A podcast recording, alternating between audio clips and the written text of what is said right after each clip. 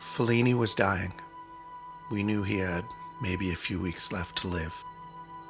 I was living downtown in the East Village, and I decided the right thing to do was to go see every single one of his films at Film Forum on West Houston.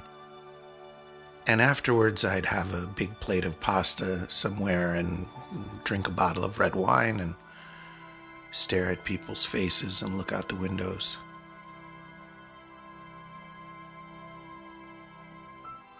I walked out of the Dolce Vita screening, and there was this old flame from college smoking a cigarette in the gutter. She looked right at me, but like I wasn't there. And she pretended to laugh at something this guy said that she was with, and. and. I just felt like nothing. So I headed east.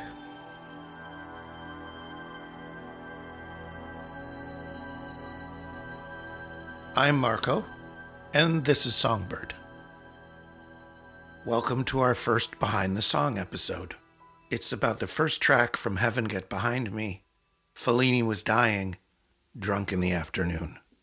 And that last part's in parentheses. So, a lot of things inspired this first track.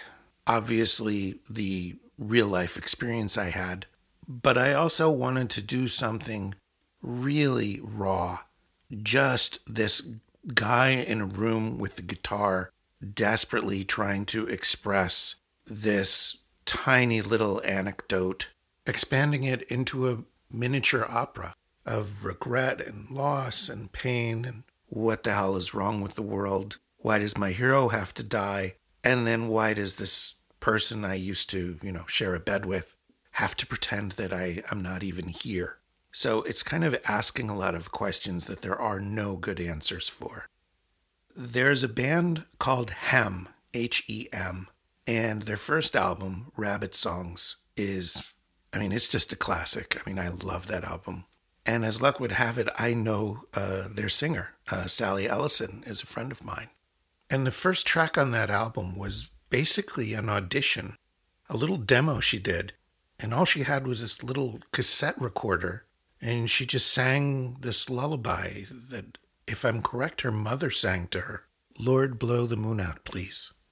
There's something about that intimate recording that somehow made me think that I could walk in their footsteps and I should do something along those lines. One of the reasons that this became the first track in the album is because I felt I needed to choose a song where you just hear that first chord, those milliseconds at the beginning of the song, they set an immediate tone. They just sort of open a door into this little strange world, and suddenly you're Alice, and there's this little piece of paper that says, Drink me. And you know, you go through the little door, and then you're on my little adventure I made for you. All right, let's hear the demo. This was just recorded on my iPhone. That's it.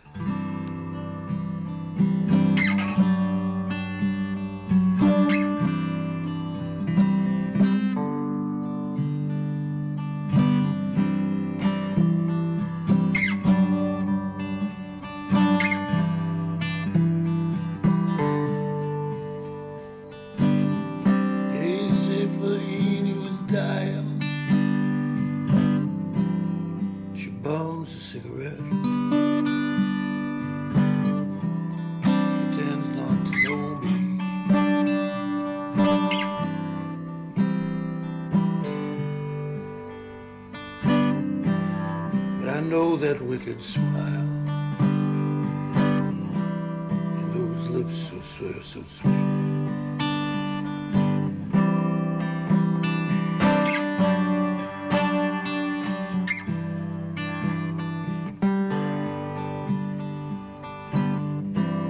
And some flowers brought down the moon.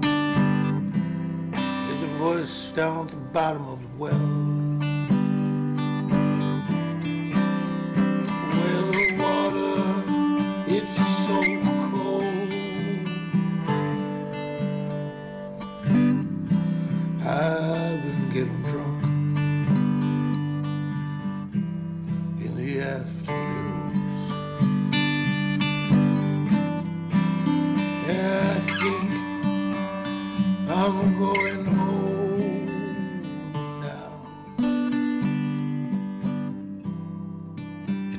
Listening to that. I haven't listened to that in a long time, actually. It's faster than I remember. And normally my phrasing is so much better in the demo. I'm just falling in love with the song, and the words are just sort of getting comfortable in my mouth. I got a mouthful of marbles in this one.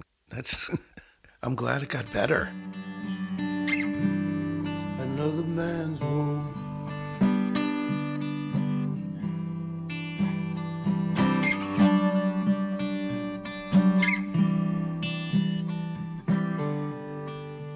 So when you hear the final version at the end of this episode, it's interesting how much the song evolved.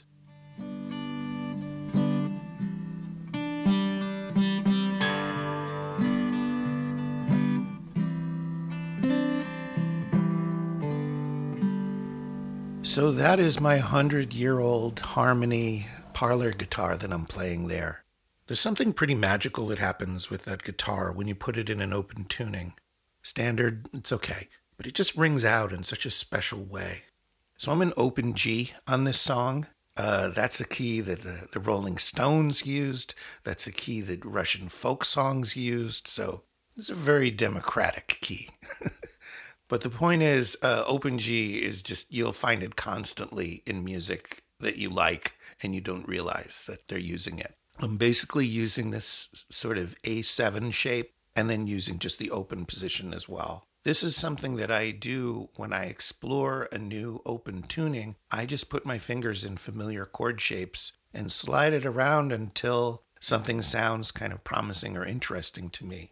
It's like I told you in the first episode, it's very good to be naive. You just stumble across things and find things that speak to you. And it's such a simple way to solve that. So, what's this song about? Well, it's about regret, it's about loss, and part of it is almost like a letter or a confession to this man that I don't know. It's deceivingly simple. And once I figured out the phrasing and edited the lyrics enough so that it wasn't alphabet soup in my mouth, you could really elongate certain things and lean into certain parts of it and even back off of certain things so that the things that you're so sort of scared to admit to yourself, like you're whispering them to yourself. Later on, I figured out I had to, to do a certain amount of acting, not just singing, to make these lyrics really work. On the technical side, I have always been a huge fan of recordings done at Sun Records. There was basically one mic in the middle of the room and your volume was set by how close or how far you were from that mic. I've actually been to Sun Records, and I will say, talk about a place someday I, I dream of recording. And you know, you can record there at night. Sean Rowe recorded New Lore, a beautiful album there. So put that on your bucket list of places to record because that room really does have a sound. But anyway, I had this idea that guitar and vocal would be on one microphone. First of all, because I cannot do this music recording guitar and then singing. It's impossible. The phrasing and the stopping and the starting and the slowing down and the non standard beat that all of these songs have, there's only one way to do it. And every time I play it, it comes out different. So I just have to pick the take that felt like the right one and sort of live with the little dings and buzzes and, and all the little stuff because supposedly the performance is king and uh, you got to roll with the punches when you go that way. The microphone I got is a Neumann 102, which is not a $5,000 Neumann. It's about an $800 Neumann. I also found out that my nose whistles and that mic picked up freaking everything. And to me, when I hear half the tracks in heaven get behind me, I hear this fucking nose whistle sometimes. It's so hysterical. Of course, no one else can hear it. But to me, it's like ridiculously loud. So it's a great microphone. It picks up so much nuance. So it's guitar and vocal on one microphone. So the guitar's relationship to that mic, your nose and your lips, and their relationship to that same single mic is something I just experimented with and found what I felt was sort of a sweet spot that made sense to me. And then I did take a second mic that's a harmonica mic that's like a very dirty, gritty, you know, not a clean sounding mic. And just for the fuck of it, I put that on the guitar only. And I was going to use that as sort of like a little guitar grit influencer so that parallel to the main recording, we dial in just a little bit of this gritty guitar sound and maybe it would give some flavor to it. And if I didn't use it, fine, you know, whatever, it's there. Ironically, I used it almost on every single track. And I put this massive dampened delay on it. So it's sort of like this gritty echo of everything. And uh, of course, some of the voice bleeds onto it too. So it's sort of grit on top of grit. You know, maybe maybe I went too far with the grit is something plenty of people have said. It made sense at the time.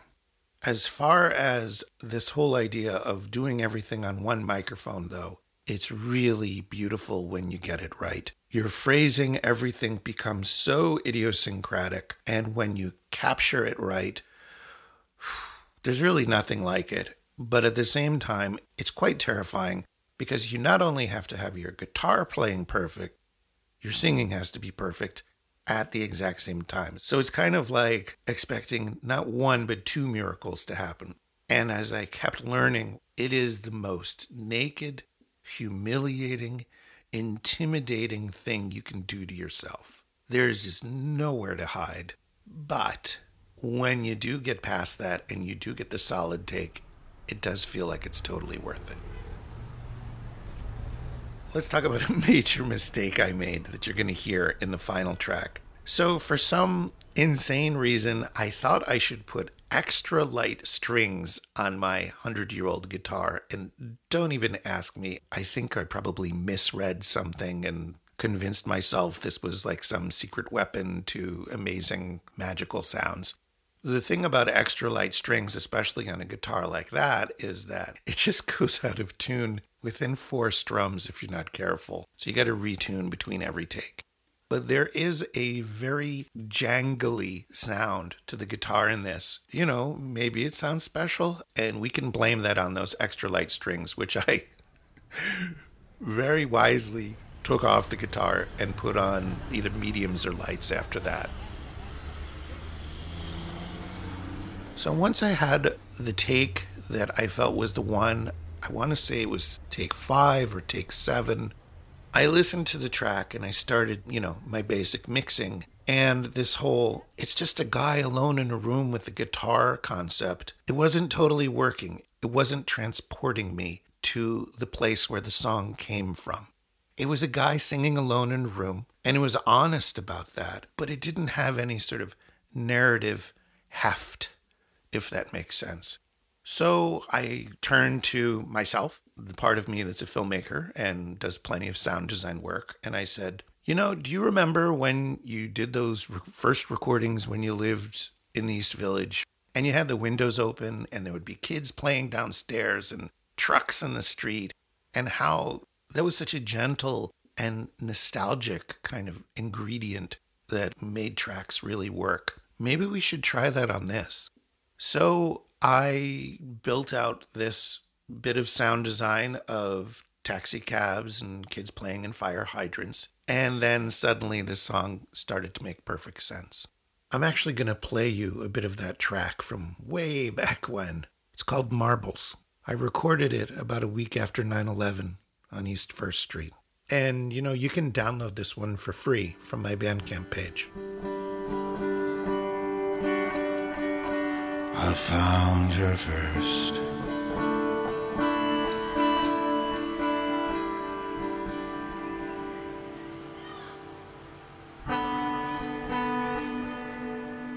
She knows.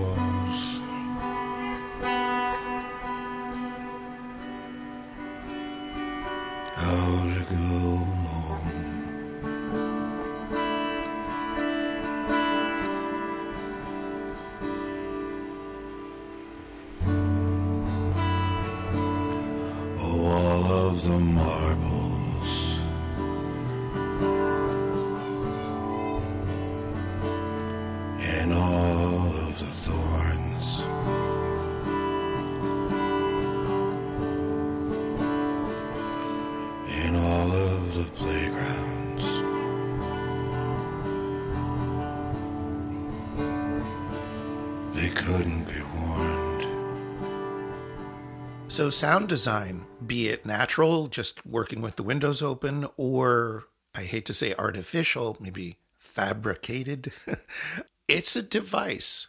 And it's a device plenty of people use. At the same time, I say the danger is it becomes a gimmick. And knowing when to use it and when not to use it is kind of complicated. So basically, what I, I promised myself was if it made perfect sense for the track, go with it. And as you probably got, I'm a minimalist. I try to do as little as I can, and I want to see how expressive I can make that minimum number of elements. I just think that leaves much more room for you, the listener, to kind of complete the story then. There's a little personal life element that I've left out of this behind the song. I really need to kind of come clean with that now. I recorded this album in sequence, so this is the first song I recorded. And I record during the day. My older daughter Eve is in school, and my wife Natasha and our younger daughter Vera normally are outside of the house for the middle part of the day. That's when I like to record. So Eve's in school. Natasha and Vera just went to the elevator, and I go and I close the door, and there's my beautiful microphone staring at me. And I take this long, wonderful breath, let it out, roll up your sleeves, let's do the work. I hit record, I do take, and the front door opens. Natasha and Vera are there. And the look on my face at the door, I am so embarrassed, but I was so sorry that they were home. And it was just one of those things they had to come back home and and I was just not going to record that day. And I'd been waiting for this day for a very long time. And the lesson in this is that it's so easy to be an artist and an asshole. It's so easy to think that what you're doing is so much more important than anything else. It isn't. It takes a lot of energy, it takes a lot of patience to understand what is important, when it's important, and when it's not important, although you would like it to be. But it just isn't. The next day, I did find the time to record, and that's all that really matters. I just wish I could take back the look on my face when they came back home. I'm still sorry about that.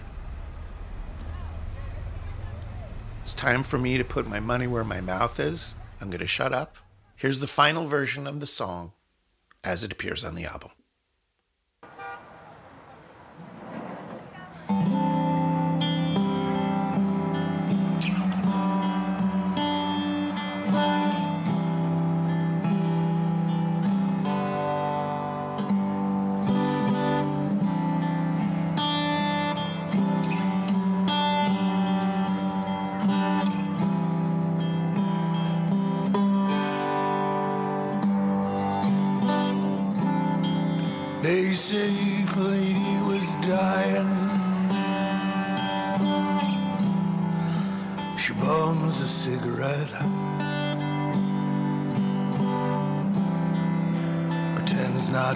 Know me.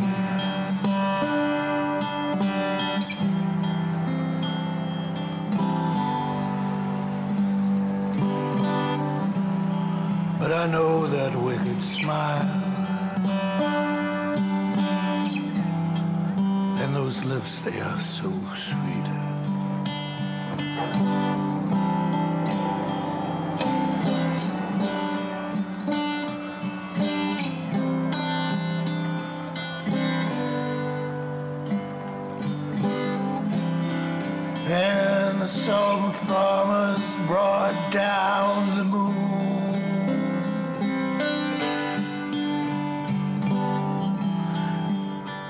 There's a voice at the bottom of the well.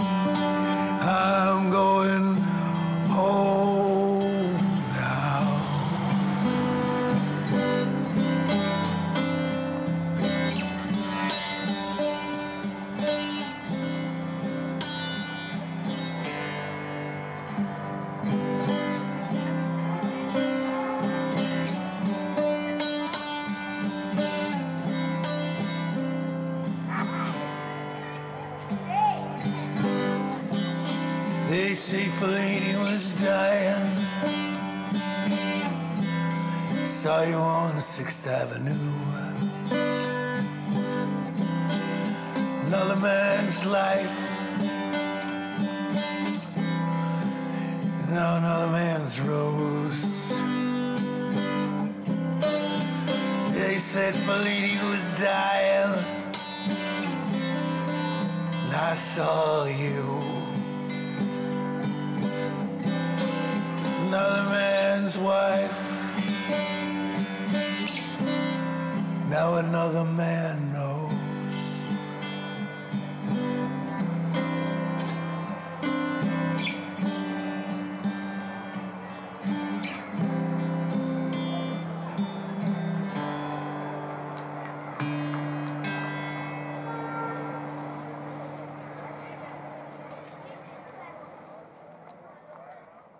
It's very strange for me to listen to that. I feel like I'm looking at a, a drunk guy walking down the street and I'm trying to understand if he's going to fall down or not. And that's like the song itself. I can't tell if it's going to make it or not, or if it's going to fall on its ass in a giant puddle. I was definitely terrified that this track sounded too amateurish. And at the same time, I just felt it was very honest. So I sent it to just a few very trusted friends. And very quickly, they set all my fear at ease. Quentin, God bless you, Quentin in Brooklyn, he said, This has that slanty light to it. It's striking how sometimes an artist's voice is the same as his eye, a stylistic fingerprint. And Felix, yeah, rest his soul. He just wrote, Record the whole damn album already. No excuses. Well, songbirds, this was fun. I never realized that podcasting is kind of a modern version of the oral tradition. We're just passing along stories and maybe a little wisdom. That's left to be understood, but we're definitely handing on stories. And that is just a very human thing to do. Let's not let the technology fool us. We're just people trying to connect. Speaking of connecting, this is the fancy part at the end of the podcast where I ask you to subscribe and maybe even review us on iTunes, Stitcher, wherever you listen to your podcasts, or just go to songbirdpodcast.com. Heaven Get Behind Me is available through Bunky Hunt's lovely little record label, Whistlepig Records. Next time on Songbird, a French stalker, Glen Campbell's guitar sound and a Texas red herring. Thanks for listening. Oh, shit, we still didn't explain who Martin Ruby is.